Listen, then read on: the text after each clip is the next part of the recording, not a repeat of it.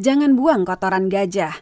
Di Afrika Selatan, apa yang dianggap menjijikkan ini justru menjadi salah satu bahan untuk membuat minuman gin.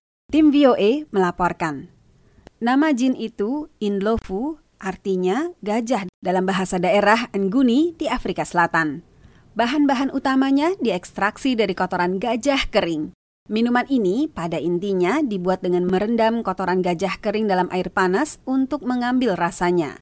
Rasanya itulah yang kemudian dibaurkan ke dalam gin-gin khas Afrika.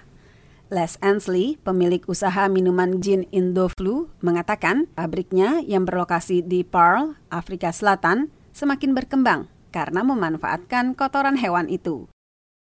The elephants, because they digest so little, they're uh, hind gut fermenters, so it means that they don't have Gajah itu sangat sedikit mencerna makanan. Mereka adalah fermentor yang baik.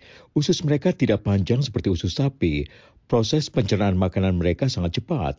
Kandungan bakteri pada ususnya rendah dan lambungnya tidak banyak menyerap makanan.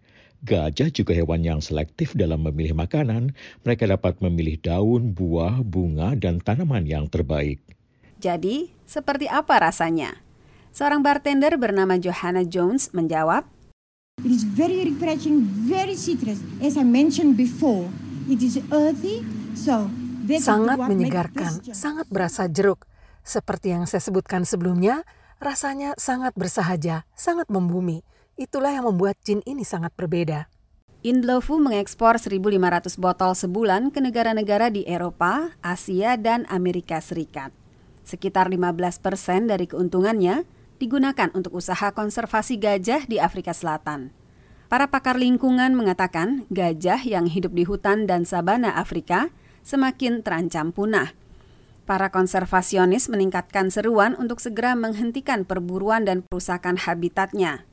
Penilaian terbaru oleh Uni Internasional untuk Konservasi Alam, IUCN, mengategorikan dua spesies gajah yang ditemukan di Afrika sebagai sangat terancam punah dan terancam punah.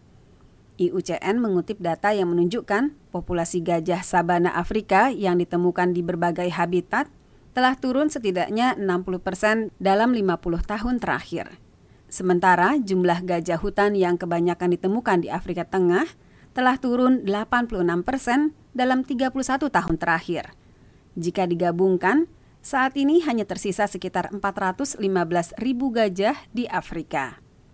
Untuk Arif Budiman, saya Karlina Amkas, VOA, Washington.